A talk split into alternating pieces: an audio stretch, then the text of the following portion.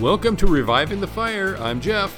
This is the show where I give relevant messages about faith from the Word of God so that you can navigate through all the twists and turns that this crazy life brings. And it's also where we discover together how to keep your fire for Jesus burning bright. All right, let's do this.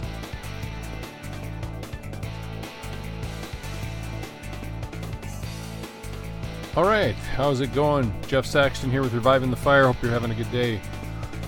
I mentioned uh, in our last podcast that I'd be talking about something really important to my heart, and I think it's important to anyone who uh, is a Christian, anyone who does Christian ministry. So it's a really important topic to discuss this question. Now, this question I found uh, recently on a Facebook post. In fact, I've seen it a number of times. I'm sure you have too and it kind of is calling out those that teach or say that that you can uh, pray a prayer and ask Jesus to come into your heart that, that that that is wrong that that is not right that that is incorrect etc and I just want us to talk about that today so if you are interested in that and that sounds exciting or interesting to you then hold on because that's what we're going to talk about right now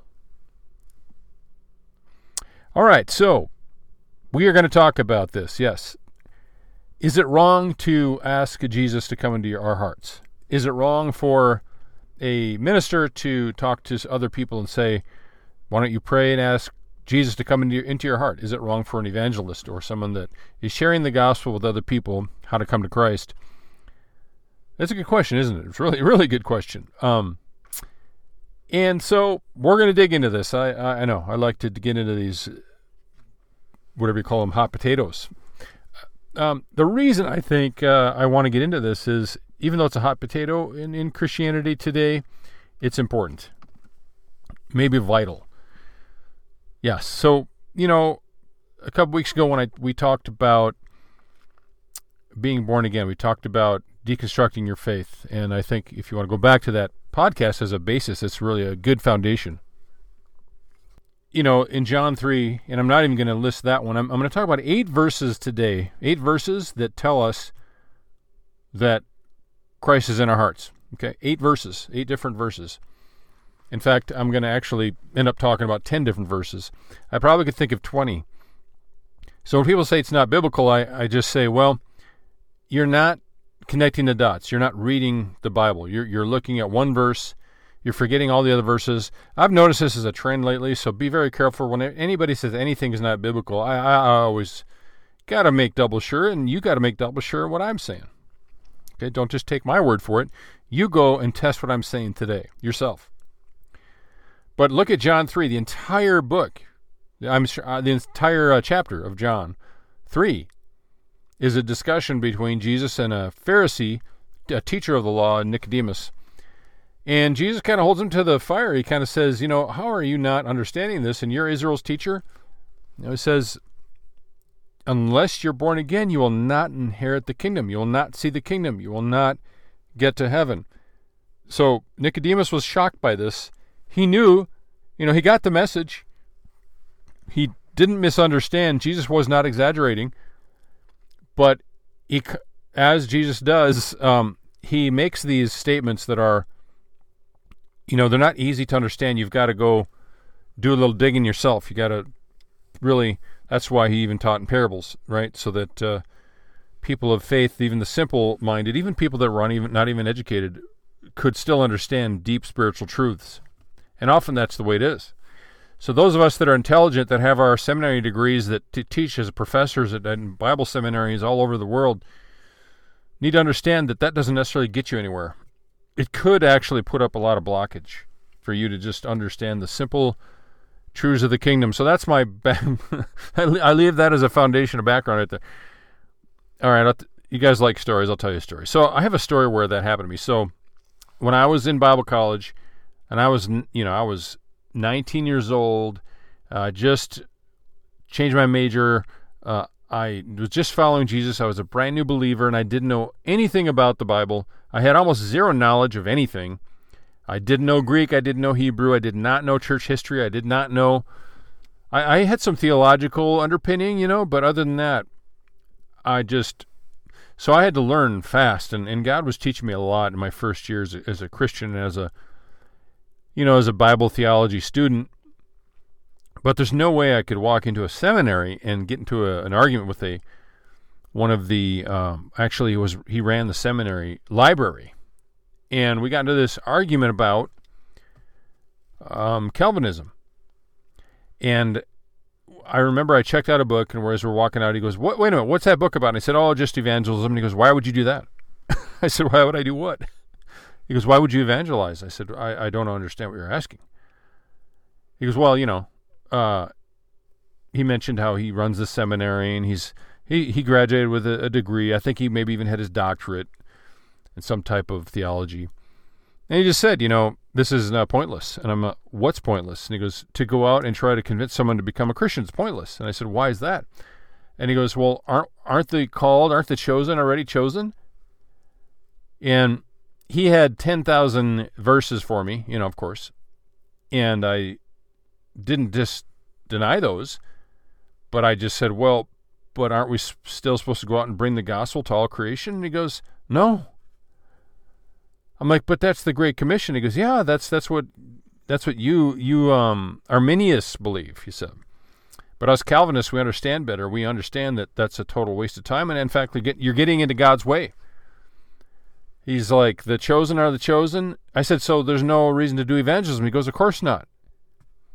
So here's a guy that is so smart, apparently some doctorate in whatever theology, and he is uh, trying to get me to stop trying to go bring the gospel to someone new because of what the knowledge he's gained. And see what happens there is someone can be very knowledgeable and completely ignorant of the truth of what their knowledge is, or even the other truths in the Bible that balance it out, or even just basic foundational truths this person has stumbled over. And why would they do that? Well, that's one of the things you'll notice about when we stay humble, when we stay teachable, when we stay a child and just learn. That's what disciple means, learner. Um, we will be able to see all of God's truth and not just one truth. Secondly, the Holy Spirit is in charge of our Christian life, not us. And when someone is in charge of their own Christian life, and I say that in a very funny way, but when someone makes all the calls in their life, they do things like that. And it doesn't take long, and you'll start to understand, you know, this person isn't really following God. They're, of course, coming across like they're beyond that. Like they are the teachers of those that should follow God, and they're not even doing it themselves. This the Christian the Christian world is full of this stuff. Now I was not offended by this guy per se. I was just stunned that I was hearing him say it. And he was not impressed by me. I'm a 19 or 20 year old the- theology student, you know, in a uni- tiny university. I was nothing to him.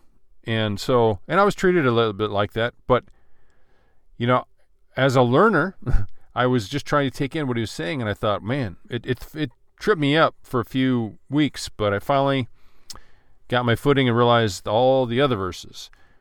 That's a a little hint for you. If you ever get tripped up on someone telling you, "Hey, I got a verse," just tell them what Jesus said to Satan in uh, the wilderness, where he was tempted in John in uh, John four um, yes, it is written, but it's also written.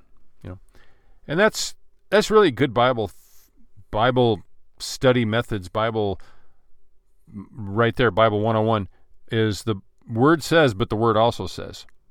In other words, anytime someone comes to you and says, "But the Bible says," always be ready to say, "Yep," and it also says. And when we do, when we stop doing that, we stop. There's just um, a lot of the Bible is that way. I think a lot of you guys that are more mature Christians, you understand that. And why is the Bible that way? Because truth is that way. Because God is that way. you know, there are multiple things true all at the same time, and you can't just cancel one out to the extent of the other. Okay, so I'm way off there, but that's uh, that's uh, I would encourage you to go back to deconstructing your faith and re- listen to that first. But if you'd rather just keep listening to me, that's fine. Here we go. All right, I mentioned John 3. Here's the second one for you. So you get 10 verses today that talk about Christ inside of us, Christ in our hearts. 2 Corinthians 13:5, Apostle Paul asks the Corinthian believers a question. He says, "Do you not realize about yourselves that Jesus Christ is in you?"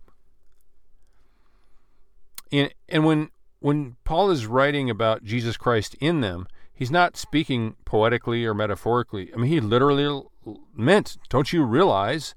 Don't sin. Don't do that thing. Don't commit that outward uh, sin against your body because don't you realize that Jesus Christ is living inside of you? That's what he asks. Just like the Corinthians, believers today, we, we need to realize about ourselves that Jesus isn't just on the outside, he's also on the inside. That's one of the reasons that, you know, I was a really, really uh, profound sinner up to age 18. And then at age 19, when I gave my life to Christ, things changed abruptly. And one of the first things I stopped doing was some sins on my to my body. I just I stopped. For example, I I was intoxicating myself all the time, and um, you know I was just convicted after I became a, a follower of Christ, and I realized that now Jesus is inside of me, and I don't want to be doing this anymore. And I stopped doing that one thing, and that was the reason why. Okay, so that's one. That's two verses. So here's the third verse, Romans eight ten. Paul is talking to the, of course, uh, the Christians in Rome. But if Christ is in you, though the body is dead because of sin, the spirit is alive because of righteousness. In other words, uh, as human beings, we are made of three parts body, soul, spirit.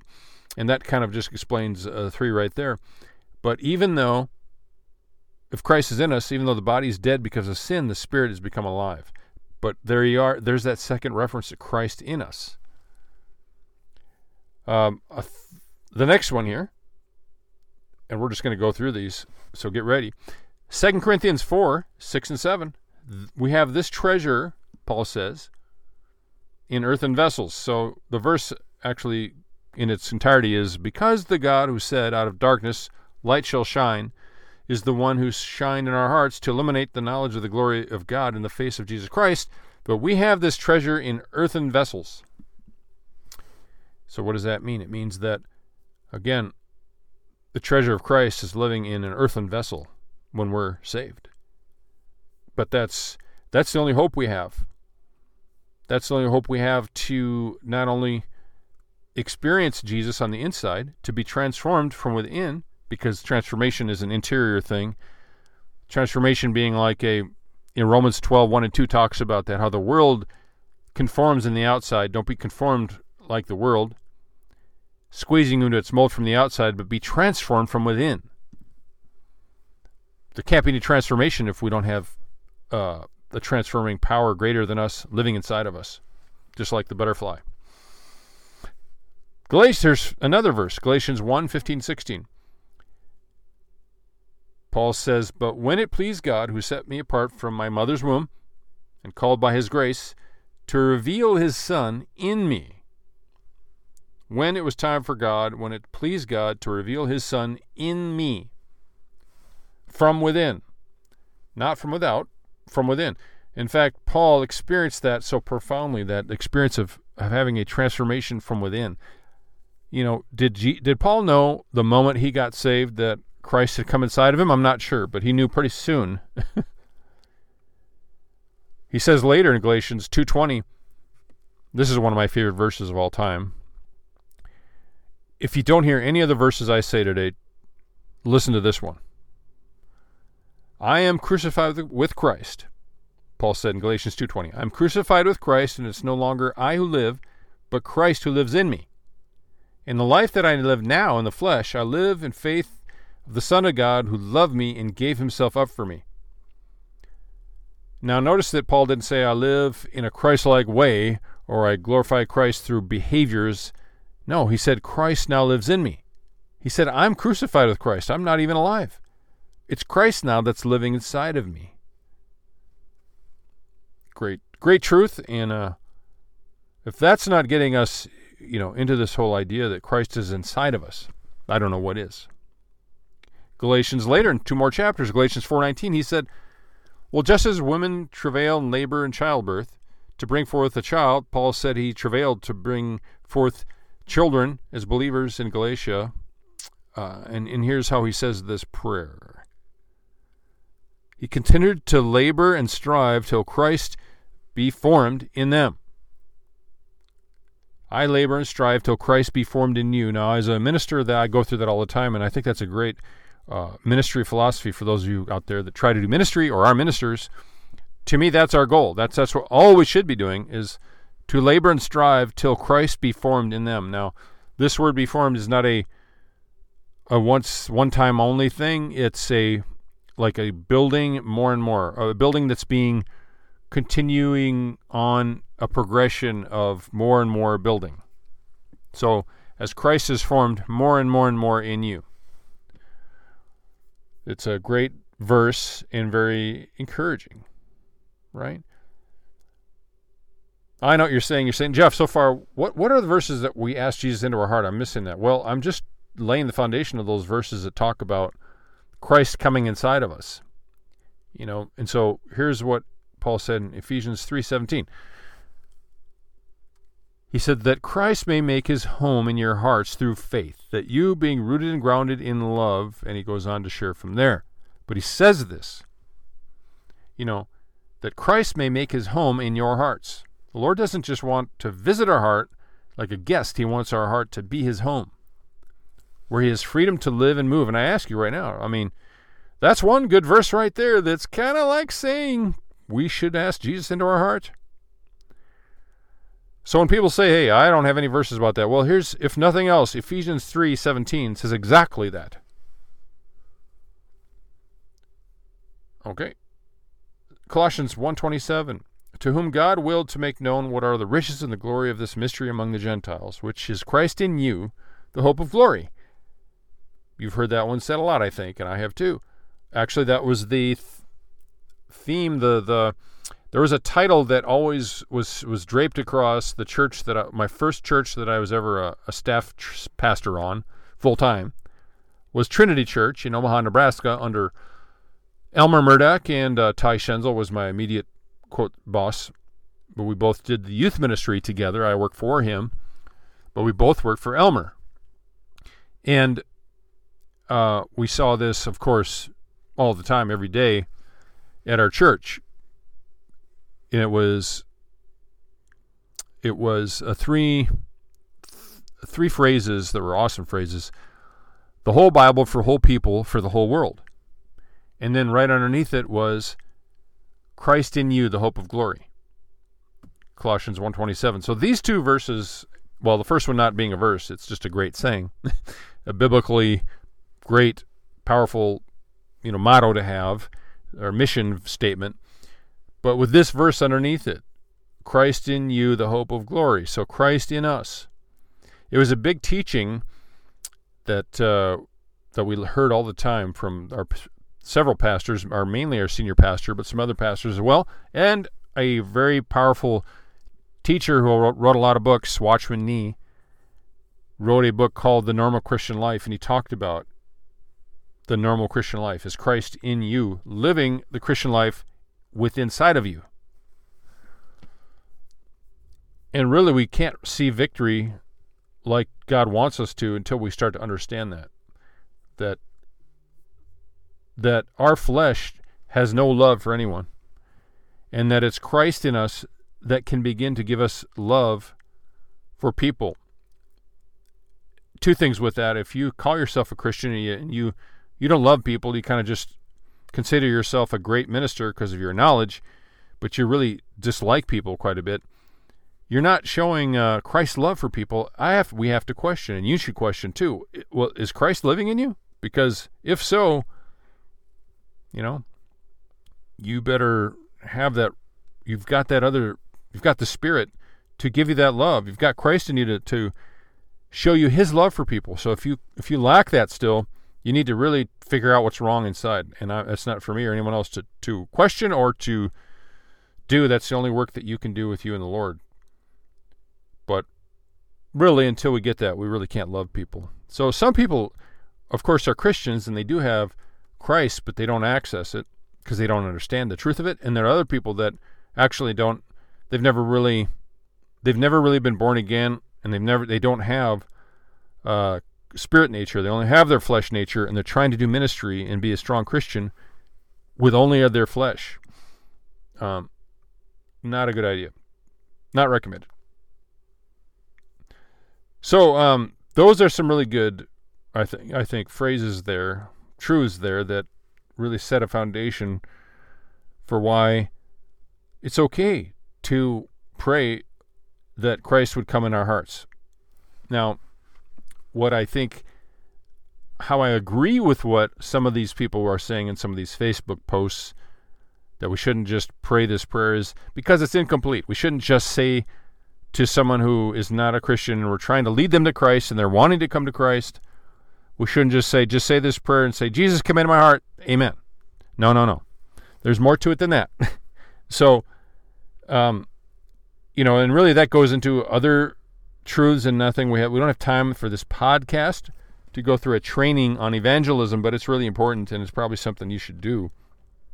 It's something that we offer, I offer in, in another um, part of our ministry. But for just right now, just know that, you know, when you are going to give your life to Christ, there's a lot of things involved.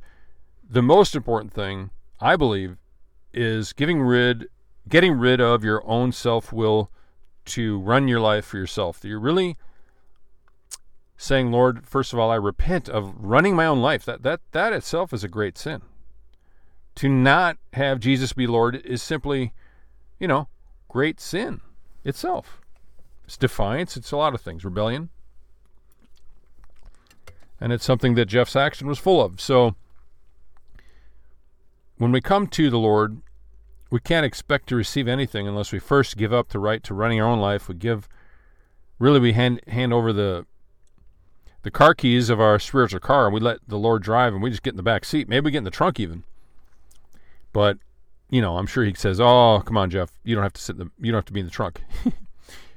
but it's okay to put ourselves there at first. I think, you know. But I noticed I, I knew a lot about the gospel for probably six months. I was reading some tracts. I was looking at some things. I listened to a few TV preachers, and I kind of knew what I needed to do, and I just wasn't doing it.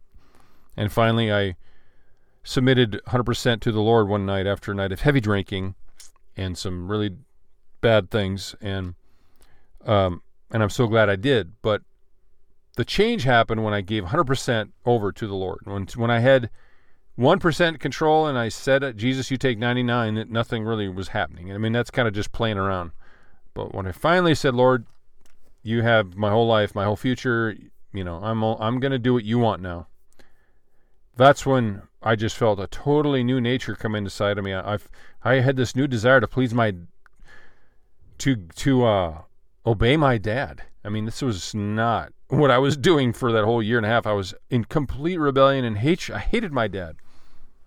How did I suddenly get this desire to go connect with my dad and apologize to him and make things right with him? Where'd that come from? You know, something supernatural happened, something profound, an inside transformation happened after I gave up 100% desire to run my own life. And then from there it went. But I mean, yes, it's also impor- important to say, Lord, you know, thank you for dying on the cross for me, acknowledging what he did on the cross was for us. And so we want to do that and quote there are if we're praying a prayer to become a Christian or become born again. But the truth is, we repent. We let Jesus have 100% control. You know, we thank Him for what He did on the cross. We we look towards that, but it's that it's giving up our self will. I believe that's where that's where the rubber meets the road. For me, that's where everything changed. Now, what He did for for me in response of me doing what He wanted me to do is I felt this new desire come inside of me. I, I, was changed. It didn't just stop there. I went to all my friends and I wanted to tell them about this new life I had and this new joy inside. and I thought they'd all want the same thing, and uh, nobody did. even, but eventually, like three or four did. So, praise God. Even out of that first time of I was so so not a good, you know, faith sharer. Uh, but in my brand new uh, experience is all I had. It was enough to really, when I look back on back on it, you know, a handful of my friends from high school um, experienced eventually a, a, They pointed to that moment uh, as really, um, really starting the ball rolling for them to eventually become a Christian, like I was. Um, but I can look back on that now and see several of my closest friends had done had eventually, years later, made the same decision. And maybe they still would have, even without me doing that. But, you know, God uses, uses us in spite of ourselves. And, um, yeah, that was really, really a profound experience for me. And, you know, I just hope uh, this is encouraging you that really having Christ inside of us. You see, when we're saying the right prayer, the thing that God will do is He'll come inside of us and begin to make changes on the inside. Really, it doesn't matter if we really understand it or not. It doesn't even. We should recognize it, but even if you don't recognize it, the most important thing is you are saying, Lord, you know, I'm doing things your way now. What are you wanting to do today? Or what do you want to do right now? And he's he's your first love and he's your first uh, he's your Lord, you know, in every way. Then I believe that somehow when the Holy Spirit uh, when Christ is birthed in us and we are born again and the light turns on the inside and uh, our spirit is turned or is made alive, you know, and we have life inside of us, real life, the life of Jesus, and you know, we couldn't be more transformed. So that that's we're born again. That that's what we've got to see happen. And and some folks in our churches, some folks, maybe even a friend of friends of yours that say that they're Christians, but you haven't seen any change and they're living just like the world. You got to ask, hey, I I don't know if this thing took, because I've heard when you're born again, um, there's a bunch of new changes and you're never the same, and you you do these new things and we can look at the apostle paul as a great example of that and and and many other uh, Christians down through the centuries, and certainly my life, and hopefully yours as well. Give him your whole life. Give him everything. Acknowledge what he did in the cross was for you, but now, in thanks, give him your life, your future, your tomorrows. Give him a blank sheet of paper. Let him write on that paper anything he wants to about your life, the life story that that maybe you wanted once, but now take it all off the table and give him a brand new clean sheet, and you're going to experience a born again transformation, regeneration inside that is going to blow your mind. It's going to blow everybody else's mind. It's going to change the world.